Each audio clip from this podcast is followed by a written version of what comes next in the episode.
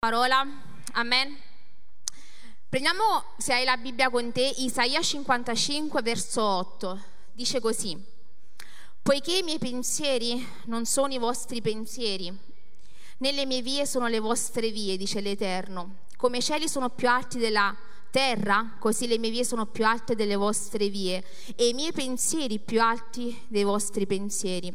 La traduzione che io spesso prendo che mi piace, che sarebbe The Message Bible, sarebbe una traduzione più moderna dello stesso versetto. Lo voglio leggere con voi e dice: Io non penso nel modo in cui tu stai pensando e il modo in cui tu lavori non è il modo come io lavoro. Poiché come il cielo si eleva al di sopra della terra, così il mio modo di lavorare supera il tuo modo di lavorare. E il mio modo in cui io penso è al di sopra del tuo modo di pensare. Vogliamo pregare un attimo? Spirito Santo, ti diamo il benvenuto. Padre, tu sappiamo per certo che eri qui prima di noi, stavi preparando già i nostri cuori. Signore, come è stato detto, tu non lasci mai digiuno chi è affamato. Padre, per questo io prego che la tua parola sia efficace, Padre, che vada fino alle profondità del nostro cuore. Signore, prego che questa parola possa aggiungere fede, possa darci istruzioni, Padre, possa mettere in discussione se c'è qualcosa, Signore, che tu devi esaminare. Padre, come è stato detto anche prima, Signore, come tu chiamasti Samuele nel Tempio, io ti chiedo che tu possa chiamare ognuno di noi, Signore, a un'intimità più fresca, Padre, a un'intimità più profonda con tuo figlio Gesù, Signore.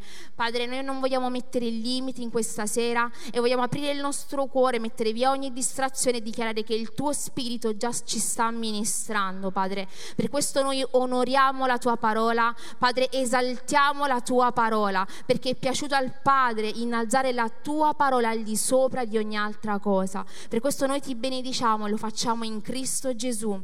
Amen. Amen. Il titolo della predica, del messaggio, se vogliamo dare un titolo di quello che Dio mi stava parlando in questi giorni, è Non era come pensavo.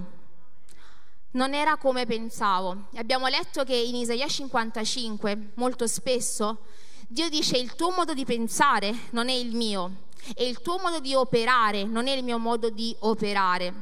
Sapete, non so se vi è mai capitato di vedere un film. A me, esempio, piacciono i film, penso, la maggior parte delle donne, non so se mi danno ragione, quelli romantici. No? Quelli di, che hanno lieto fine, che tutti si amano, che tutti si vogliono bene. No? Noi ultimamente non abbiamo tanto tempo di vederci i film, però io e il pastore non siamo mai in accordo sui film. Cioè, veramente una delle poche cose che proprio non, ci, non abbiamo un accordo. A lui piacciono quelli di azione, quelli violenti, quelli che devi, devi applicarti per capire. No, è una cosa semplice, una cosa lineare, no? una cosa... E puntualmente, quando ci accordiamo, o si addormenta prima lui o mi addormento prima io, perché in realtà accordo non c'era, no? E spesso quando noi vediamo un film, pensiamo a metà del film, già stiamo immaginando come finirà. Non so se a voi ve lo fa, no? Già stai pensando come sta per finire. E spesso succede che il finale non era come te l'aspettavi. È vero, la maggior parte delle volte se se è un film fatto bene non è come te l'aspettavi, no? E delle volte esclami non era come pensavo, mi ha un po' deluso, no? Perché c'erano delle aspettative che gli avevo messo su questo film e quindi delle volte non rimani proprio contenta, dici ho speso un'ora inutilmente perché non mi è piaciuto il finale. Sapete, mentre stavo riflettendo su questa cosa, delle volte questo modo di fare dell'aspettativa, dell'aspettativa la, mh, mm, riversiamo, la, la mh, mm, portiamo anche nelle cose di Dio. L'aspettativa è una cosa positiva, sì, no? Noi ci aspettiamo che sarà un glorioso summer, noi ci aspettiamo che settembre sarà un glorioso settembre, l'aspettativa è qualcosa di glorioso, ma l'aspettativa non deve limitare il modo di Dio di operare. Perché può essere sì una grande benedizione, ma può essere anche un limite. Quindi c'è una buona aspettativa, ma devi capire se quell'aspettativa sta in un certo senso limitando il modo in cui Dio sta operando. Il Salmo 103, verso 7, dice così, Egli fece conoscere a Mosè le sue egli fece conoscere uh, le sue vie a Mosè e le sue opere ai figli di Israele. Sapete, quando ho letto questo salmo mi sono resa conto che c'è una differenza tra conoscere il modo di Dio e conoscere le vie di Dio. E ora mi spiego perché. Perché Israele aveva conosciuto il modo come Dio l'aveva liberato, ma in tutti gli anni non aveva capito le vie come Dio lo faceva. Mi sto spiegando. Dio chiama Mosè, noi sappiamo la storia, chiama Mosè per liberare Israele. E la Bibbia dice questo, che dice che Mosè scappa dall'Egitto, conosciamo la storia perché lui uccide un egiziano che stava percuotendo un ebreo, scappa e va a vivere nel deserto, sta nel deserto. E la Bibbia dice che Dio chiama proprio Mosè, che era un esperto a vivere nel deserto, per liberare Israele e portarlo nel deserto. Israele aveva visto le grandi cose che Dio aveva fatto, ma comunque a fine del percorso non capiva il modo come Dio operava. Quindi noi possiamo conoscere il soprannaturale di Dio, ma comunque non possiamo conoscere Dio come sta operando, cioè il fidarci anche quando non tutto ci è chiaro. Dio chiama Mosè e dice Mosè, io ti, ti, ho posto come liberatore di Israele. Sapete una cosa straordinaria che stavo leggendo in questi giorni? Che in Esodo 3 la Bibbia dice che Mosè, mentre pascolava il gregge di suo suocero Ietro, portò il gregge al di là del deserto. Mosè non era stato ancora chiamato, Mosè non sapeva nulla di quello che Dio voleva fare con, con, lui, ma Mosè aveva una capacità di vedere che oltre il deserto c'era pastura per il popolo. Ed è straordinario perché Dio chiama proprio Mosè. Mosè aveva la capacità di portare il popolo al di là del deserto per essere pasturato, per essere cibato.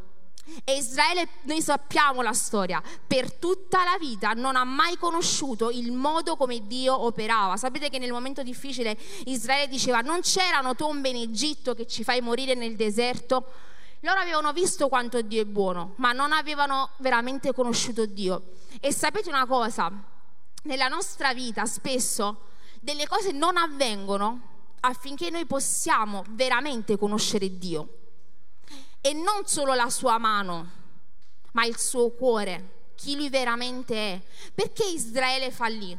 Perché Israele voleva le cose e non Dio. Quando ci avviciniamo a Dio, uno dei più grandi inganni che io in questi anni ho visto e, e ho posso testimoniarlo, dei più grandi inganni è quando ti avvicini a Dio per ricevere. La grazia di Dio te lo darà anche, ma tu non conoscerai appieno il cuore del Padre. Mosè invece conosceva perché? Perché pur non sapendo, stava, Dio lo stava guidando. Perché il pastore in questi giorni ha detto, come Emanuele stava accennando, perché l'identità che Dio ha messo è dentro di te, fin dal grembo materno. No? Giacobbe prese il calcagno di Esaù perché dentro di lui c'era questa voglia di primeggiare, soltanto che poi Dio le ha cambiato il modo, no? E vediamo che Mosè porta il popolo oltre. Ascoltami, tutti conosciamo la storia. Tra l'Egitto e Canaan c'è un processo al centro che si chiama deserto. Sapete, è un passaggio obbligatorio. Non puoi passare dall'Egitto a Canaan senza passare per un processo. Avete mai, mm, dovete mai, mai, vi è mai capitato di percorrere una strada che è trafficata, che è dissestata, ma è l'unica strada che vi porterà alla destinazione? È l'unica, quindi tu non è che puoi scegliere, è un breve tratto fastidioso ma che ti porterà poi a, al, al, proposito, ti porterà alla destinazione in questi casi del, dell'esempio. E sapete, tra Canaan, tra l'Egitto e Canaan, l'Egitto cosa potrebbe essere? La Bibbia dice, egli vi ha trasportato dal regno delle tenebre al regno del suo amato figlio. Ma l'Egitto potrebbe essere il nostro modo di essere passato. L'Egitto potrebbe essere il nostro modo di reagire alle situazioni. L'Egitto potrebbe essere il nostro modo di parlare quando siamo arrabbiati. L'Egitto può essere il nostro modo di relazionarci in maniera non proprio con grazia. L'Egitto può essere fare a modo nostro quando le cose non vanno bene. L'Egitto potrebbe essere fare giustizia a modo nostro quando qualcuno ci fa un torto. L'Egitto potrebbe essere tanto, tutto quello che ha a che fare con quello che eravamo. Canaan è tutto quello che Dio ti, ti, ha già potenzialmente reso e che tu devi prendertelo. Per questo c'è un momento di processo. Ascoltami, il deserto è breve fin tanto che tu lo fai breve. La Bibbia dice questo, volevo intitolare questo messaggio dall'acqua al deserto. La Bibbia dice che quando Gesù fu battezzato, Fu un momento glorioso. Quanti si devono ancora battezzare? No, quanti sono battezzati? Cambio la domanda. Quanti sono battezzati? Ok. Il battesimo, quando Gesù si battezzò, fu un momento glorioso. Il battesimo è, è un qualcosa di un patto che tu fai con Dio, una testimonianza forte. Gesù va da Giovanni il Battista e gli dice devi battezzarmi. Giovanni il Battista dice tu vieni da me mentre io dovrei venire da te. E Gesù gli risponde dice lascia che si adempia ogni giustizia, no? Dice lascia che io mi possa mettere in una giusta posizione. La Bibbia dice questo, ascoltami dice che mentre Gesù viene battezzato, lui esce dalle acque, il cielo si apre, lo Spirito Santo discende su Gesù sotto forma di colomba e c'è una voce dal cielo che è il Padre che dice, questo è il mio amato figlio nel quale mi sono compiaciuto. Gesù passa da un momento glorioso, il battesimo, c'era lui, lo Spirito Santo e il Padre. C'era refrigerio spirituale, era, stava nelle acque, stava vivendo il suo miglior momento. Eppure da un capitolo, anzi direi da un versetto ad un altro, la Bibbia dice che Gesù fu condotto nel deserto dallo Spirito per essere provato. Gesù passa da un momento di forte presenza di Dio, dove tu vuoi conquistare il mondo, dove dici io posso ogni cosa in Cristo Gesù, dove sei in chiesa e senti la presenza di Dio, dove sei a un raduno e dici ora che esco evangelizzo tutto il mio quartiere, a che il lunedì metti i piedi al lavoro e ti sobbalzano difficoltà. È possibile poter vivere una cosa del genere? Dall'acqua al deserto ma la Bibbia dice questo, che lui fu condotto nel deserto dallo Spirito. Quante volte abbiamo vissuto un momento difficile, diciamoci la verità, e abbiamo pensato il diavolo mi sta provando. Quante volte? Tante. Il diavolo mi sta provando. E se pensi che possa essere Dio in alcune cose, Dio prova il diavolo tenta, sono due cose separate. La tentazione viene dal diavolo, ma la prova sono qualcosa che Dio ti manda per forgiare chi tu realmente sei. Come ha detto anche Manuel, qualcosa che stavo meditando, nel primo giardino un uomo miseramente ha fallito che era Adamo, ma nel secondo giardino un uomo ha abbracciato il proposito e l'ubbidienza che era Gesù. Quando ti ritrovi nella circostanza di qualche tempo fa, dici eppure io pensavo di averla superata questa cosa, eppure io pensavo che non avevo più questa difficoltà, è lì che Dio ti sta dicendo è il tempo di dare una nuova versione di te. Quando vivi un'ingiustizia e tempo fa avresti fatto a modo tuo, te la ritrovi la stessa ingiustizia dicendo e ora? E ora? Adamo era caduto, ma Dio disse: Io porterò mio figlio Gesù come vero uomo, anche com- come vero Dio, ma anche come vero uomo, per essere provato. E Gesù disse: È scritto, è scritto. E lui non peccò come vero uomo. Ascoltami, qualche, gio- qualche forse un mesetto fa circa, stavo parlando con una persona, una cara amica, sorella che è qui, e lei mi disse: Sai, pastore, io per un tempo stava avendo una simpatia per una persona, eh, pensava a questa persona. Questa persona ha fatto delle scelte differenti da quello che lei immaginava, ma era un piano comunque di Dio, che Dio stava guidando anche quello.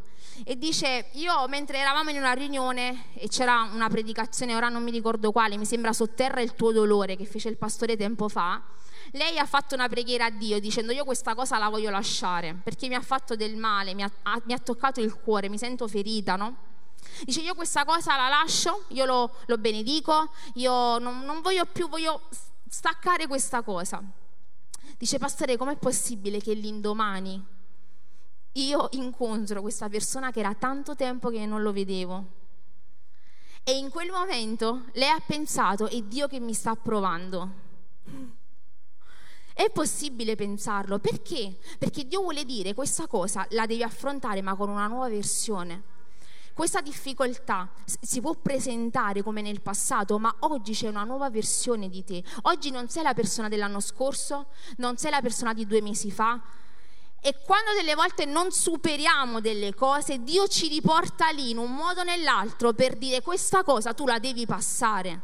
Quando delle volte tu non riesci a gestire la rabbia, no? E ti trovi puntualmente in situazioni dove ti fanno arrabbiare, e tu pensi del diavolo, e se fosse Dio che dice ma questa cosa quando la vogliamo cambiare? Lo Spirito Santo portò Gesù nel deserto ascoltami, il deserto non è la destinazione. Il processo non è la destinazione. La destinazione è Canaan, che è la vita abbondante che Dio ti ha promesso.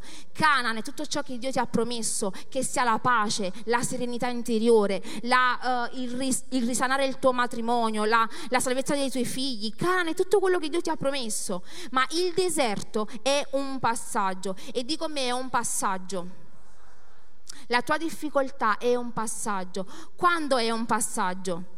Quando tu hai vissuto, quando Dio ti ha portato, come portò Mosè al di là del, del, deserto, hai passato quella situazione economica che ti sembrava finita e la grazia di Dio ti ha sospinto oltre. Quando ti hanno abbandonato e la grazia di Dio ti ha, ti ha fatto passare oltre. Quando hai avuto quel tradimento e tu hai detto ora non ce la farò a subire anche questo, ma la grazia di Dio ti ha portato oltre. Mosè andò oltre il deserto e lo Spirito Santo ti sta dicendo questa sera io ti porterò oltre oltre quello che ti ha provato a bloccare, oltre, dico me, oltre quello che io ho passato. Oltre, oltre, Dio ti sta portando oltre quella circostanza, oltre quella situazione, oltre quello che ti stava bloccando. Puoi scegliere di rimanere nel deserto o dire è solo un processo per incamminarmi verso Canaan. Amen.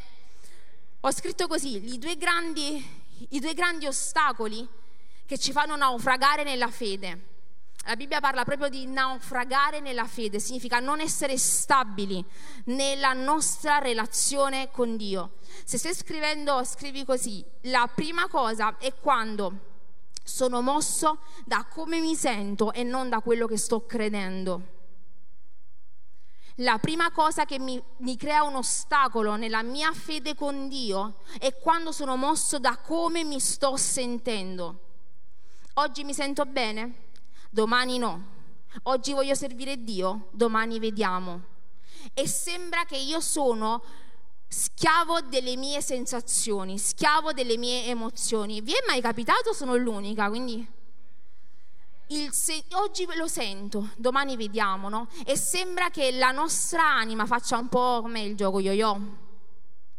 Cioè sembra che è quella che ci indirizza, ma è impossibile, ascoltami, è impossibile chiudere la presenza di Dio, la grandezza di Dio, l'onniscienza di Dio nel come mi sento. Non è come mi sento, è quello che io sto credendo che fa la differenza. Non è come mi sento. Pastore, non sento la presenza di Dio, ma tu pensi che la presenza di Dio sia un brivido? Pensi che la presenza di Dio sia un, un, fuoco? La Bibbia dice Dio non era nel fuoco, Dio non era nel terremoto, ma Dio era in un dolce sussurro sommesso, cioè qualcosa di leggero. E noi pensiamo delle volte, non sentiamo più la presenza di Dio perché non abbiamo più il brivido. Chiesa amata, Dio ci sta portando a una maturità maggiore. Ascoltami, più tempo passi con Dio e più il tuo cuore è sensibile, morbido, perché l'olio ammorbidisce. Quindi è possibile che entri, a me capita che vado in preghiera e in quel momento sento una presenza forte e inizio a piangere. Altre volte sento di parlare in lingue, altre volte sento di ringraziare semplicemente Dio, ma non vuol dire che se non sento quello che sentivo tempo fa, no, Dio, non sento più Dio, metto in discussione tutto. Siete con me? Spesso la cosa più, l'inganno più grande è dire non sento Dio ma Dio è nella, nel silenzio di quello che tu stai urlando nella tua mente. Dio è nella, nel, nel, nel dolce sussurro. Chiudi un attimo i tuoi occhi per un secondo. Fai un respiro profondo. La presenza di Dio è nel tuo respiro. Tu puoi sentirlo.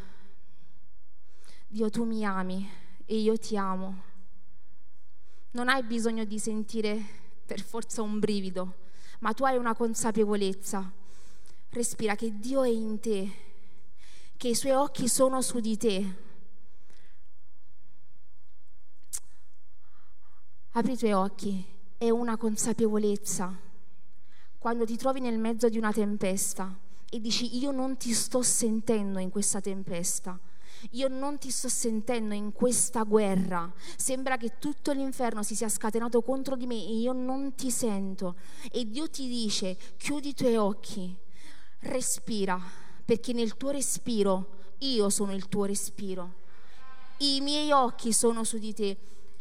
Respira Dio è una consapevolezza, non è un'emozione. Le emozioni vanno e le emozioni vengono, ma Dio è una consapevolezza. Amen. La Bibbia dice così in Giacomo 1:7. Dice chi dubita è come un'onda del mare agitata. Cioè che non ha una base solida, un'onda del mare agitata, ma chi ha fede è stabile anche nei momenti difficili. Come ha detto il pastore Daniele, noi abbiamo un'ancora che anche quando la tempesta viene contro di noi, che anche quando non avevamo previsto quella crisi, che sia matrimoniale, che sia finanziaria, noi abbiamo un'ancora. Altrimenti che differenza c'è di chi ha Dio nella propria vita e chi non ha Dio nella propria vita? E sapere che anche se la situazione è simile, ma io ho Dio, io ho un'ancora che mi tiene ferma nel momento difficile. E Dio, che tu possa averlo chiaro, è una consapevolezza. Amen. Il secondo punto è credere che Dio sì lo farà, ma secondo i miei modi. È quello che mi fa naufragare nella fede. Sì, Dio, tu lo farai, io lo credo che tu lo farai, ma tu lo farai a modo mio.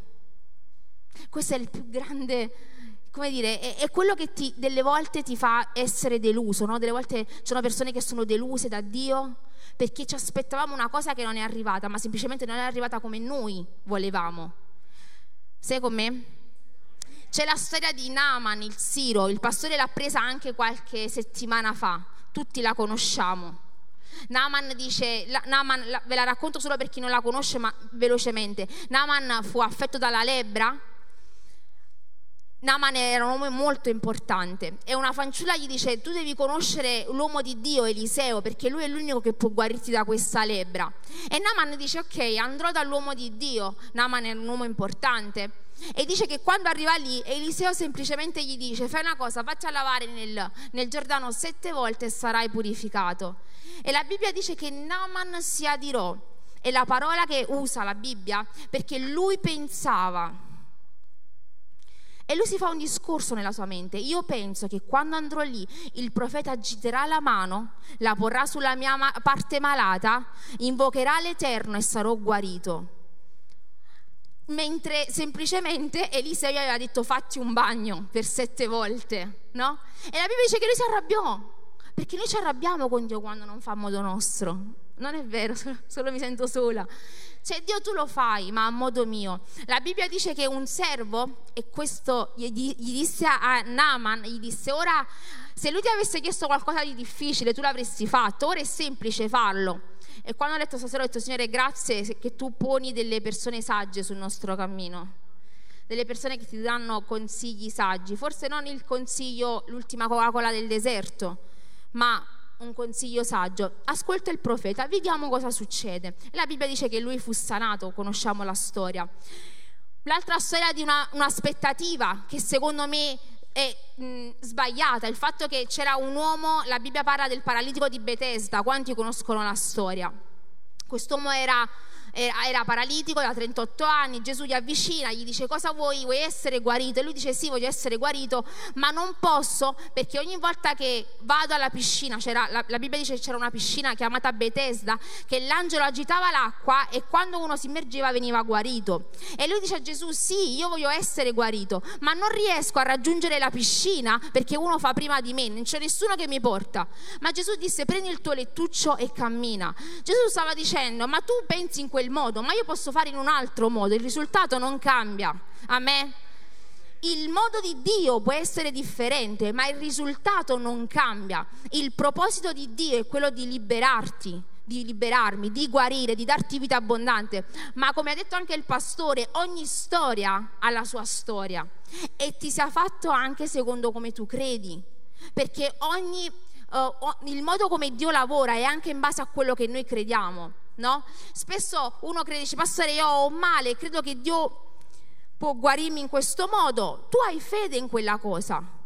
Non è che è sbagliato. Se tu credi che Dio possa guarirti tramite il medico, tu hai fede in quella cosa, ma non è sbagliato. Però non mettere uh, limiti a quello che Dio può fare. Amen. Per questo dicevo, l'aspettativa può essere sbagliata quando crea un limite a Dio.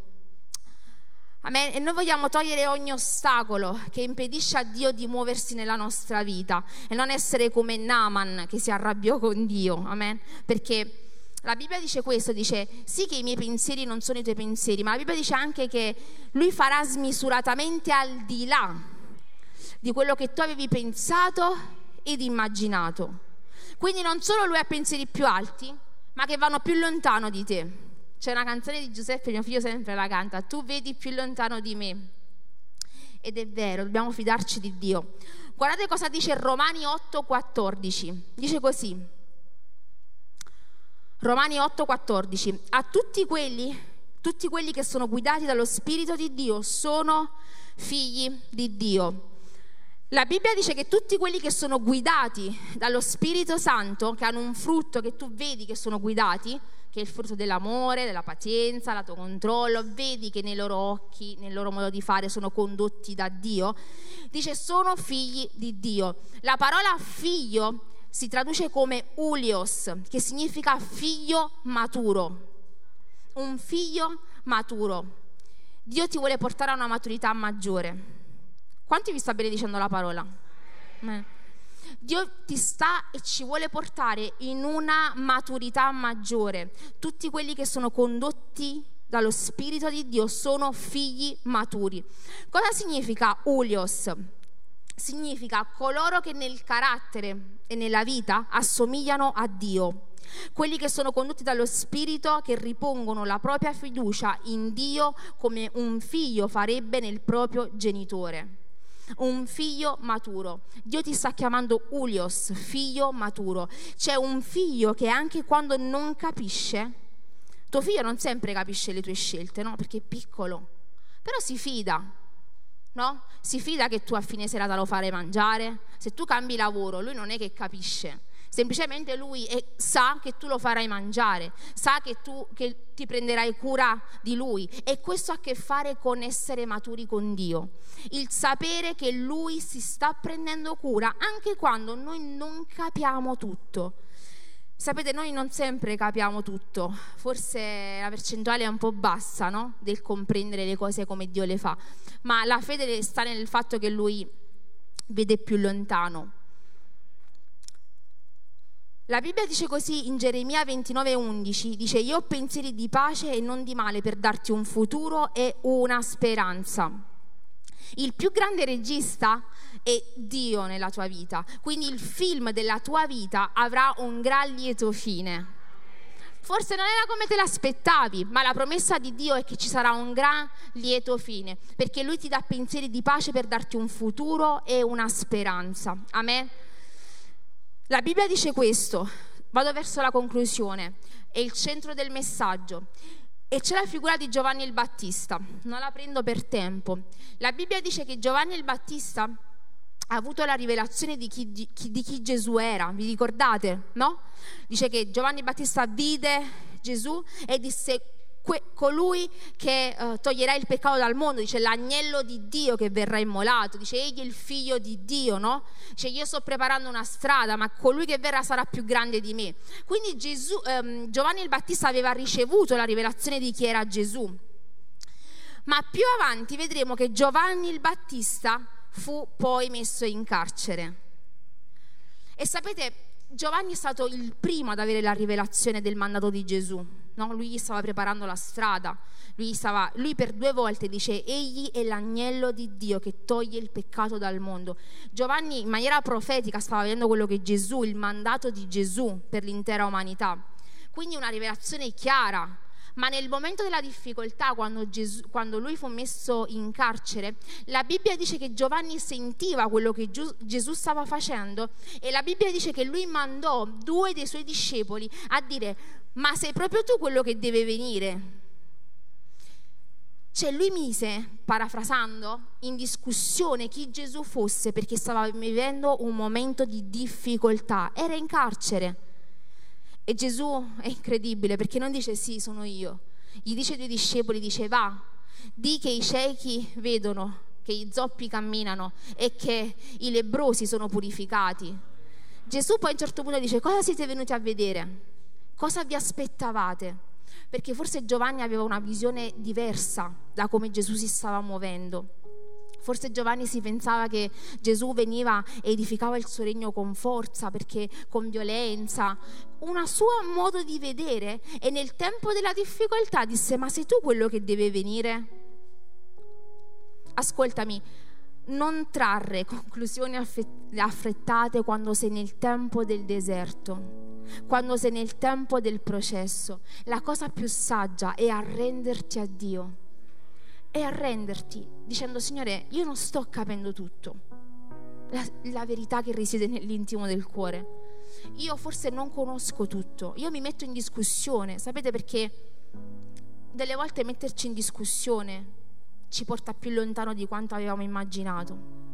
Dio, io non sto capendo tutto in quella situazione, sono in un momento che sto soffrendo, sono in un momento dove la mia anima non ha tanta voglia, no? non ha tanta voglia, come diceva il salmista, anima mia, benedici l'Eterno, ma in questo momento mi sento non bene, ma io voglio essere un figlio maturo, voglio continuare a credere che tu stai guidando la mia vita, che tu hai, hai, hai sancito, hai stabilito il finale fin dall'inizio. Dio non è preso alla sprovvista, ascoltami nella tua difficoltà, nel tuo problema, Dio non è preso alla sprovvista. Il Covid, come anche il pastore ha detto, non è stato qualcosa che Dio non aveva calcolato. Dio ha visto, sa come già finirà la storia. Per questo io ti dico, figli maturi, ulios di Dio c'è ti fidi al di là di quello che vedi e tu passerai il deserto e tu passerai pro, il processo e la prova e sarai approvato. Perché quello che non ti deforma ti sta formando per quello che Dio ha preparato per te. Quanti lo credono Dio ti sta preparando, Dio ti sta preparando, delle cose non le stai capendo, delle situazioni che non stai capendo, ma Dio ti sta preparando. E ascoltami, se tu vuoi rimanere nel momento del processo, tu puoi farlo per tutta la tua vita. Israele mai è entrato in Canaan, se non chi aveva veramente fede. Ma è un percorso obbligatorio, ma è un passaggio. È un passaggio. Hai passato quella sofferenza e non puoi negarla non puoi negarla. Pastore, mi hanno tradito e non posso negarlo. Pastore, mi hanno fatto del male, non posso negarlo. Ma puoi scegliere di passare oltre. Di passare oltre perché anche quando tu non lo sai, la grazia di Dio ti sta coprendo, ti sta guidando, ti sta portando oltre.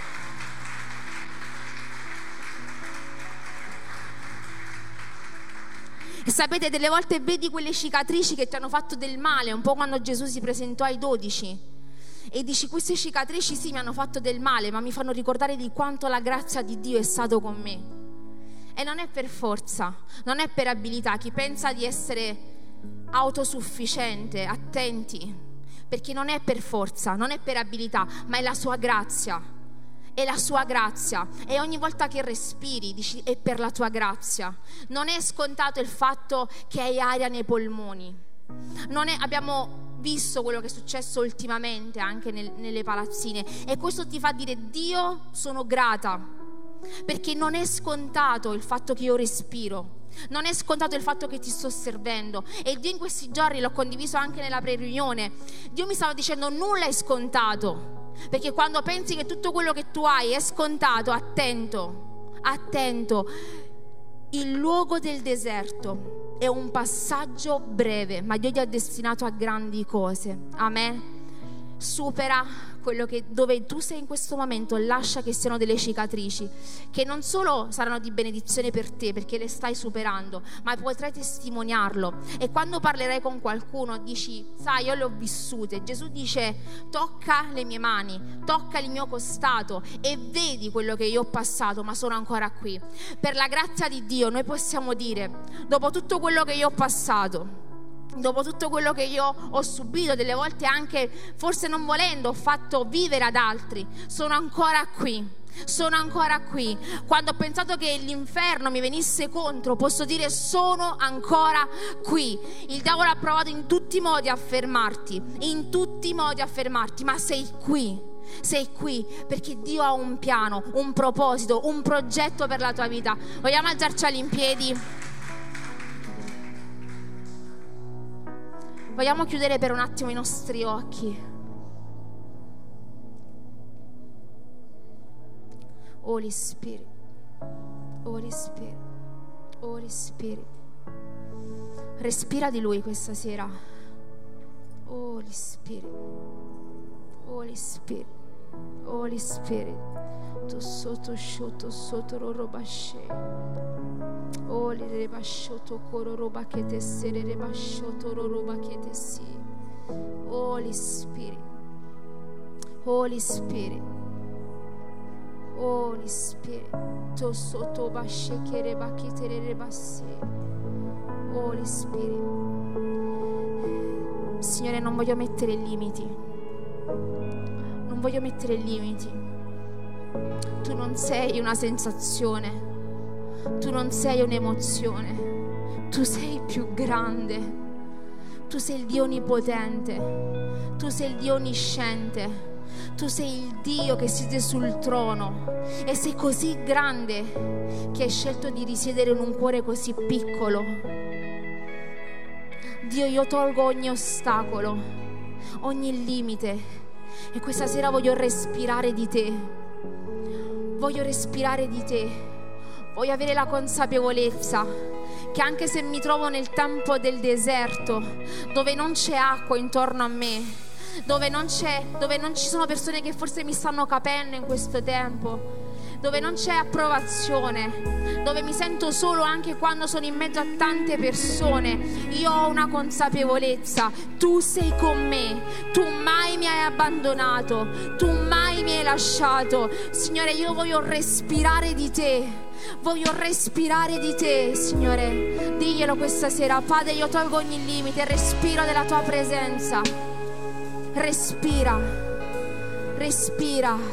La Bibbia dice che Dio soffiò il ruà di Dio, il soffio di Dio che ti porta alla vita. Respira di Lui. Ore rebascioro.